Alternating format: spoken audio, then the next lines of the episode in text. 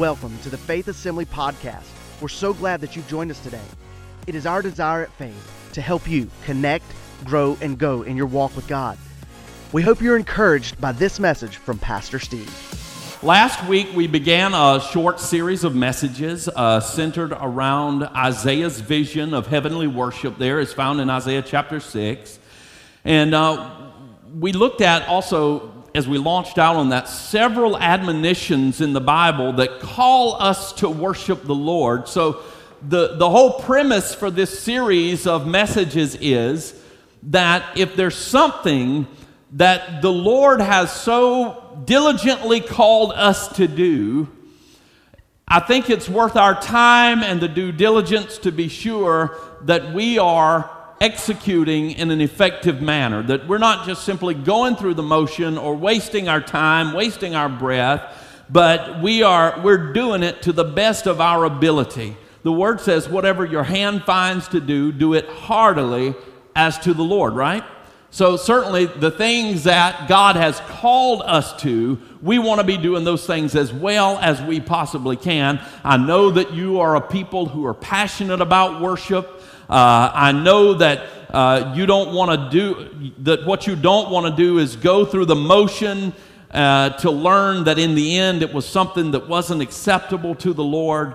So, anyway, doing, doing things unto the Lord, however, is not gauged by our ability, uh, it's not gauged by our outward form, it's not by the poise of our function, but it's by the posture of our heart as we're doing those things unto the Lord. So, in, in Isaiah's vision here, in chapter 6, this prophet of God is given a vision that is a glimpse into heavenly worship.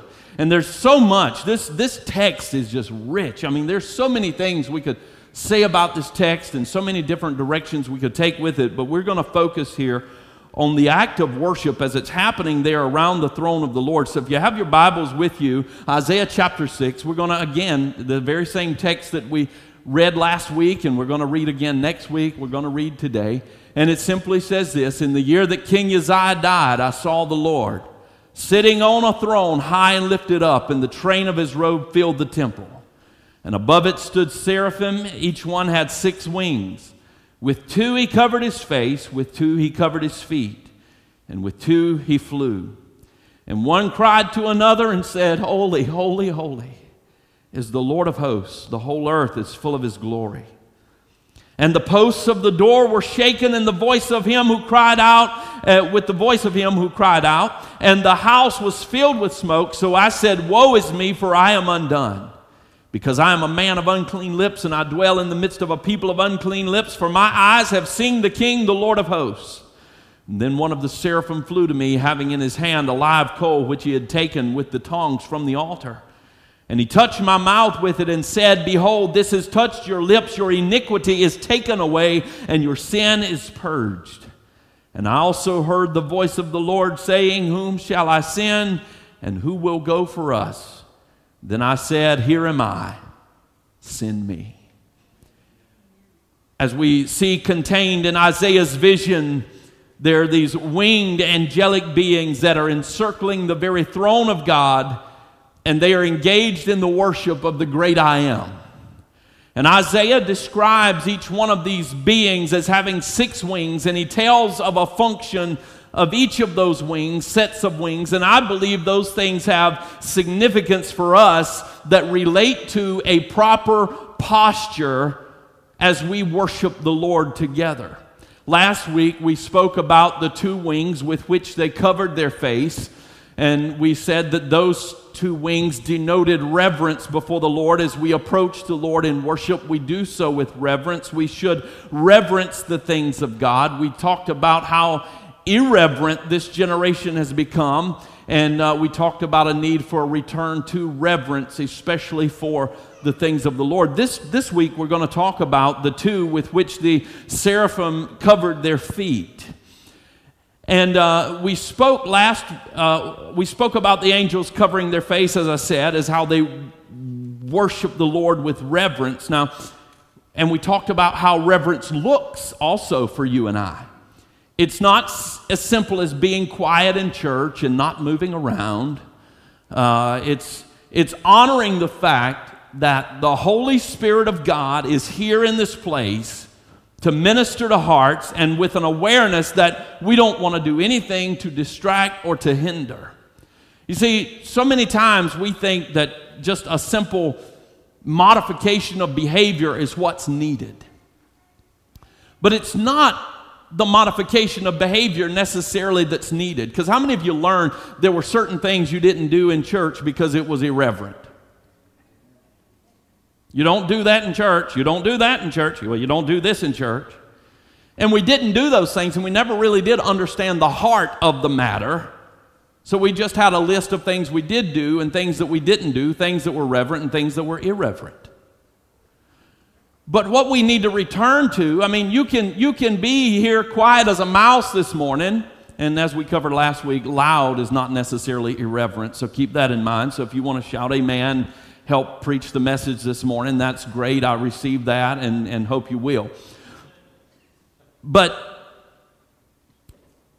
talking about issues of reverence, sometimes we will refrain from doing things because they're irreverent, but we never get a hold of the fact that in our hearts we still want to.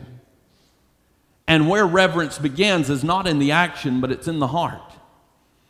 So, anyway, today's message obviously is not on reverence, but it's, it's about something different. So, as we move to this next phrase here, the prophet says, With two he covered his feet. Now, if you dig into that original meaning there, as, as the prophet is speaking here, that word for feet may be actually, may, may be used to actually be descriptive of one's feet or the whole lower half of the body. Whatever is meant here in this context is certain that this angelic being is covering for what would be the same or equal to us as our mode of mobility the way that we get places, the way that we get around, more specifically in the spiritual realm, it signifies our walk. Our walk with the Lord. Now, that, I don't know about you, but for me, that is a point of frailty. How many of you are able to walk in the manner worthy that the Lord has called you under your own power. None of us. We're, we're all broken in that regard. We're all marred in that regard. And, and here is this angelic being that's there with his feet covered. And I believe that what he is expressing here is humility. He's expressing humility there because I want to tell you in, in layman's terms what this angel is saying here. He's saying basically, there he is in the presence of Almighty God and the basics of what's being said is here it wasn't these feet that got me here. It wasn't my walk that got me here. It wasn't my ability to be good that earned me passage into the presence of God. I can't walk straight enough to walk into the presence of God. How about you? All that these feet can do is yield to the leadership of the Holy Spirit. That's all. Tell your neighbor, look at your neighbor, tell them, I didn't get here by myself. I didn't get here by myself. You didn't get saved by yourself. The Holy Spirit drew you. You, you're, you didn't, you're not being sanctified by yourself. You didn't open up the Word of the Lord and understand it by yourself. The Lord, the Spirit of God, illuminated your understanding. You're not walking in victory today by yourself. You're not overcoming challenges and struggles in the Spirit by yourself. But as we wait upon the Lord, our strength is being renewed like eagles. We can run and not be weary. We can walk and not faint. We can fight the good fight of faith through Christ Jesus who gives us strength, but not by myself. The covering of the feet represents the realization of human frailty before a holy God. They are saying, It wasn't these feet that brought me into the presence of God. It wasn't these feet that justified by being here or any merit of my own upon which I stand. I want to define as we're talking about humility this morning, and I know that's a rousing subject for most of us, but uh, I want to d- define as we begin to talk about humility this morning from the dictionary here. It simply says this In ethics, it's the freedom from pride and arrogance, humbleness of mind, a modest estimate of one's own self worth. In theology, humility consists uh, in lowliness of mind, a deep sense of one's own worthiness, unworthiness in the sight of God, self abasement, penitence for sin, and the submission to the divine will. And that's great, and I appreciate the dictionary. How many of you are glad that you've got a dictionary? Somebody says a word you don't understand, you can go to that thing, pull it out. It's great. But for us, when we want a definitive answer about the meaning of something, our end all is not the dictionary, but it's the Bible. So I want to go here and give you a definition of humility from the Bible, and it's found in Romans 12 and verse 3. And it says this For though I say through the grace given me to everyone who is among you, not to think of himself more highly than he ought to think, but think soberly as God has dealt to each one a measure of faith. Humility is not thinking of oneself I don't believe that message could be conveyed any clearer than Paul did to the church at Rome. Humility is a healthy self awareness of who we are in relation to a holy God. Isaiah had that same revelation as he stood there and saw that angelic worship happening there around the throne of God. What was his response to it? When he saw the Lord high and lifted up, and the train of his robe filling the temple, and all of the glory and the grandeur of that moment, and he gazed upon the holiness of God, he said, Woe is me, for I am undone. I, my righteousness, Isaiah will go on to write later, and we'll cover it, that his righteousness, our righteousnesses, are as filthy rags before God. Let me, there, there are so many things in this life that are aimed against our spiritual success. How many of you just find the walk in victory to just be a real gingerly stroll? How many of you find more so that you're fighting for every inch? Every, every foot's a battle. It's, it's just ongoing, and, and there's always that attack of the adversary. And there are many things in this life that are get, uh, aimed against our spiritual success, and there are a number of, of those things aimed against our ability to be humble. I don't believe there's ever been a part of us that is more vulnerable to the attack of the adversary than our ego. Do you know, do you know why the devil is so good at attacking us through our ego and our own selfish pride? Because he knows firsthand the power, the allure of that situation. It's what got the devil himself in trouble. Now, maybe you're new to church and this information is brand new to you, or perhaps you're, you're seasoned, but it's just not something that we talk about a whole lot. But I want to remind you here this morning from Isaiah chapter 14 how the devil came to be the devil.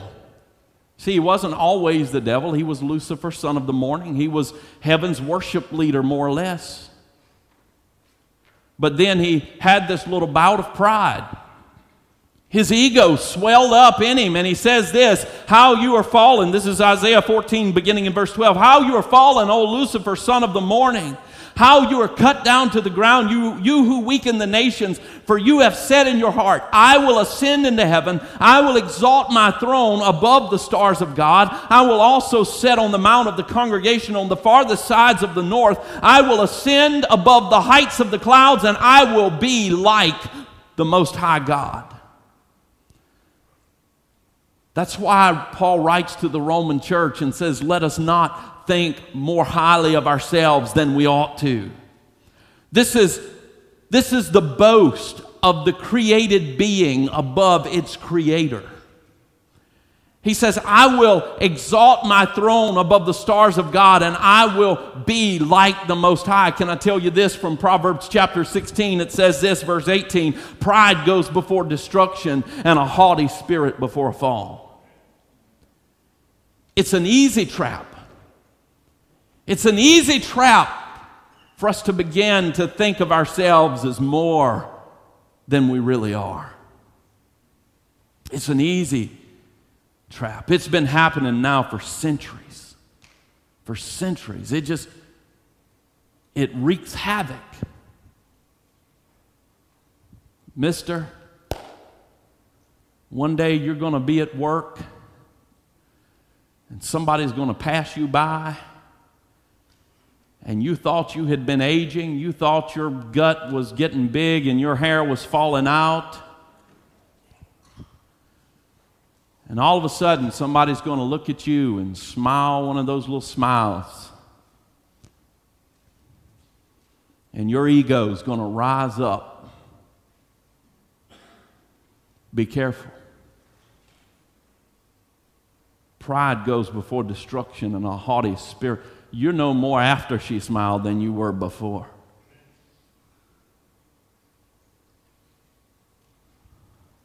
Let me read you this from Luke chapter 18. We begin in verse 10. It says this Two men went up to the temple to pray, one a Pharisee and the other a tax collector.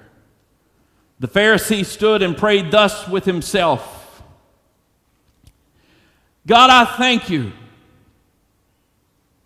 that I'm not like other men extortioners, unjust, adulterers, or even this tax collector. Oh Lord, I fast twice a week. I give tithes of all I possess. I'm a good boy.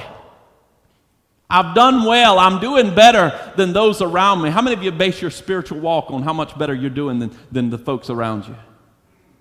Don't do that. and the tax collector standing afar off would not so much as raise his eyes to heaven, but he beat his breast, saying, God, be merciful to me, a sinner.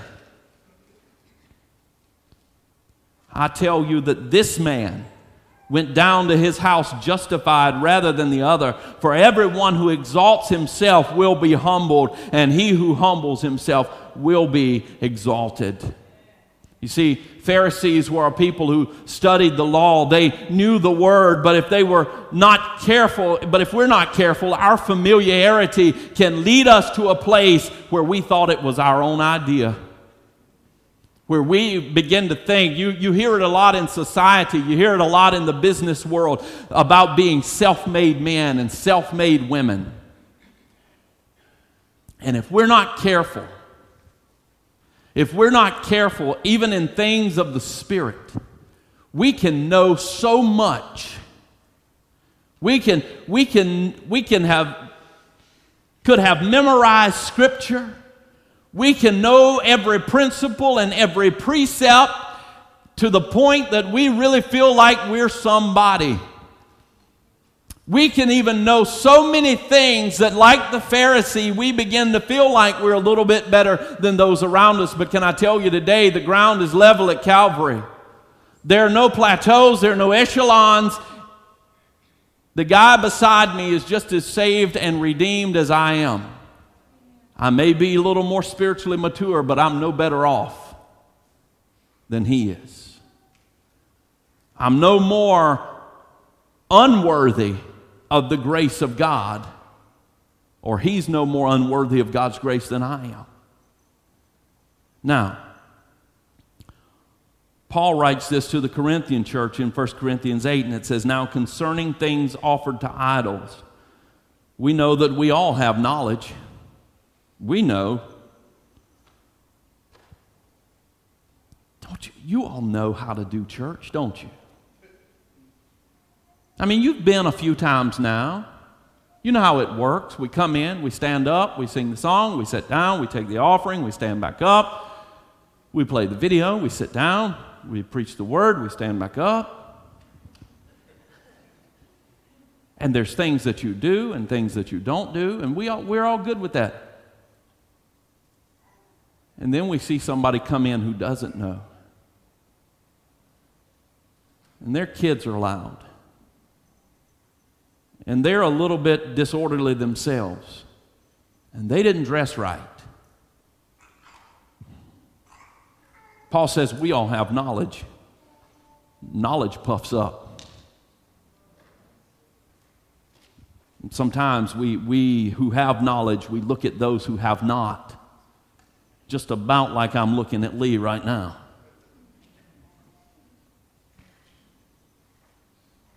But the truth of the matter is, when we come before the presence of the Lord, we who have knowledge and we who have not are all right here on the same plane. Right? Okay. So,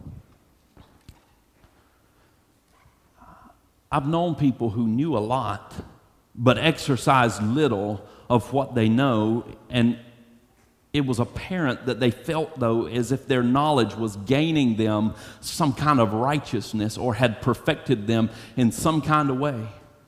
Can I tell you today that pride is an easy song to sing? It's an easy song to sing. You want to hear it? Oh Lord, it's hard to be humble when you're perfect in every way. Can't wait to look in the mirror because I get better looking each day. Oh, goodness. Let me. Moving right along. Can I tell you something, though? God hates pride. You say, Pastor, I don't know. God, God, God's love. God don't hate. God. No, here, Proverbs chapter 6, beginning in verse 16. These six things the Lord hates. Yes, seven are an abomination to him a proud look, a lying tongue, hands that shed innocent blood, a heart that devises wicked plans, feet that are swift in running to evil, a false witness who speaks lies, and one who sows discord among the brethren. I don't know if you caught that or not, but God said, Hey, I'm going to make a little list of some things that I hate. Number one, pride. Number one on the number one, not two, three, four, five, or six. Number one, the number one thing here when God said, Hey, let me make a list of the things I hate a proud look. There it is. Worship from a pride filled heart will not be accepted by God. Worship from a pride filled heart will not be accepted by God. You say, Pastor, give me chapter and verse. Okay, James chapter 4, verse 6. But he gives more grace. Therefore, he says, God resists the proud, but gives grace to the humble. Psalm 101, verse 5 says this Whoever secretly slanders his neighbor, him I will destroy. And the one who has a haughty look and a proud heart, I will not endure. I will not endure. Let me tell you something. Today, you're a lovely group of people. Wonderful. I, I, I tell my wife sometimes, she's, she's over here. She's sitting back here. I'm all, let me tell you how messed up I am today. My wife always sits right here on the second row. But her parents are visiting today, and she's sitting back here with them. And uh, it's, it's almost the same situation those couple of times when, when Alma Jean and Vondru sat over there. And I'm like, wait, wait a minute. I don't, I'm not sure I can do this today. But I, I, have met some wonderful people in this congregation. And, and many of you encourage me. I know it's my place to stand here and exhort and edify, but, but of the people I've met in this place, some of you encourage me, and it's iron sharpening iron, and encourage and draw me to be a better person, a better believer, a better person in Christ. But can I tell you today, myself, you, nobody else in this room, you didn't get to where you're at today by yourself. It wasn't your walk, it wasn't your ability to keep the law and walk in perfection that got you where you are today. You see, here's the thing you and me, we're all like turtles on a fence post. This guy. You see that guy right there? If you run across this guy, there's one thing that you can be sure of. He did not get there by himself. Somebody helped him to get where he's at. We're, we're all like that turtle, you know, when, when we think there's something good about us, there's one thing we can be sure of it's not of our own making, but it's the grace of God working effectively in our lives. So when we come and we stand and we worship, we don't say, Lord, I thank you that I'm not like the person three aisles over, like this guy behind me, like the person in front of me. God, I, I, I do this. I've attended Sunday school. I've given. I tithe. I do these things and that thing. Lord, look at all I've done. But true worship stands in humility and says, God, mm, I don't know how I got here. But I know it wasn't me. It was you, Lord. It was all you. It was your grace. It was your mercy. It was your long suffering, oh Lord, that got me to where I am today. I don't take any credit for it, but I give you the glory and the praise and all the honor because it's all due to you and the finished work of Calvary and the work of your Holy Spirit in my life. That I can stand here today redeemed and justified by the blood of Jesus Christ. Paul says to the Roman church, In me, that is in my flesh, there is no good thing. There is no good thing. Let me tell you something. If God took his gracious hand off of your life for just a minute, you'd be as vile and wretched as anybody else out there on that street. For just, just one minute.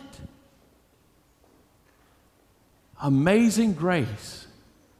How sweet the sound that saved a wretch like me. I once was lost, but now I'm found. Was blind, but now I see. Isaiah 64 6, but we are all like an unclean thing. All of our righteousnesses are like filthy rags. We all fade as a leaf, and our iniquities, like the wind, have taken us away. Can I tell you today? Pride is a terrible thing, and God hates pride. But humility is required by God. Humility is a requirement of God. Micah chapter 6, another Old Testament prophet. Micah chapter 6, verse 8 says, He has shown you, O man, what is good. And what does the Lord require of you? But to do justly, to love mercy, and to walk humbly with your God. Can I tell you something? Humility is a step of faith. Humility is probably the greatest step of faith one of, because humility calls for self sacrifice. And that's never an easy thing. Because anytime that there's a call for humility, anytime there's a call for us to humble ourselves, the question always comes in out of, out of our own pride and our own ego well, who's going to take care of me? Who's, who's going to look out for number one if, I, if I'm not? But can I tell you that if you're willing to take this step of faith, this huge step of faith, that there's an attending promise of God for this step of faith? Psalm 147, verse 6 says, The Lord lifts up the humble, but he casts the wicked down to the ground. Proverbs 29, 23 says, A man's pride will bring him low, but the humble in spirit will retain honor. James 4:10 says, "Humble yourselves in the sight of the Lord, and he will lift you up." 1 Peter 5 6 says this Therefore, humble yourselves under the mighty hand of God, that he may exalt you in due time. I want to share with you this word in conclusion here this morning. It's a quote from F.B. Meyer, and he says this I used to think that the gifts of God were on shelves, one above another. And the taller we grow, the easier we can reach them. Now I find that God's gifts are on shelves, one beneath another. And the lower we stoop, the more we get.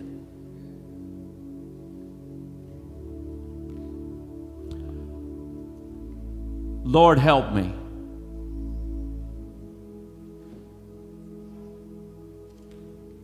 Lord, help me. As it pertains to this word today, God, I can stand here today as chief of sinners.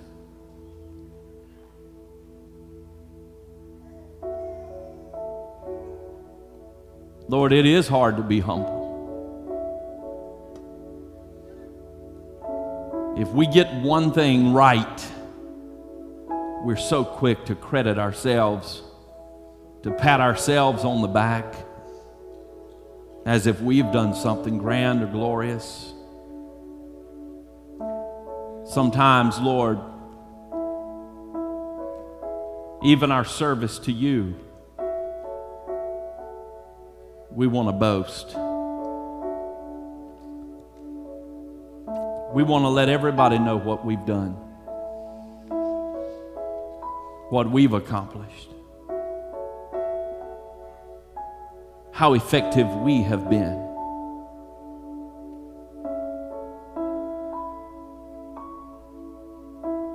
But Lord, your word says that no glory, no flesh will glory in your presence. Yeah, we might come with boldness. Boldness in your finished work, but not in the goodness of who we are. Because, Lord, without you, we are abased. We are depraved. We need you, Lord. I want to invite you to stand all over this congregation this morning.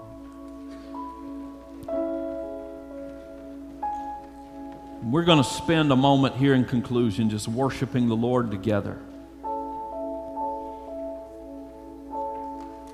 Humbling ourselves before Him.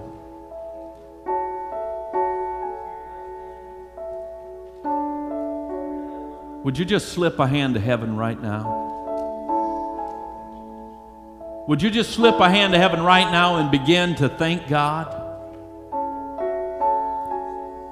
like the tax collector, like the one who recognized his own unworthiness, like Isaiah who cried, Woe is me, for I am undone. Would you just begin to lift the name of Jesus and say, Thank you, Lord, for your salvation? Thank you, Lord, for what you've done in my life. Thank you, Lord, for what you continue to do in my life, for the new revelations that you're giving me, for the things that you're showing me, for the things that you're teaching me, oh God. Lord, I realize that I've not suddenly stumbled upon wisdom, Lord, but by your grace, you've given it liberally to all those that ask. Lord, I realize that I've not attained. But Lord, every milestone that I've passed, I've passed by the leadership of your Holy Spirit, the direction of your presence in my life. Lord, all I've had to be was obedient enough to follow, to walk in the path that you directed. I didn't get here by myself. Lord, you have orchestrated a grand design over my life. You've called me out of darkness and into your marvelous light. You've revealed your word to me. You've revealed Calvary's purpose to me. You've made it real, your word to my life, oh God. Now, Lord, as the great hymn writer wrote, I can stand in agreement. Amazing grace. How sweet the sound. It's not of works, lest any man should boast, but it's your gift, Lord. Thank you. Thank you, Jesus. Thank you, Jesus. Thank you, Jesus, for moving in my life. Come on, church. Come on, church. Lift up the name of Jesus. Praise Him this morning. Hallelujah. Jesus. We hope you enjoyed this inspirational message today. If you would like more information about Faith Assembly, please visit us on the web at faith-assembly.org. Thanks again for joining us, and we hope you have a blessed day.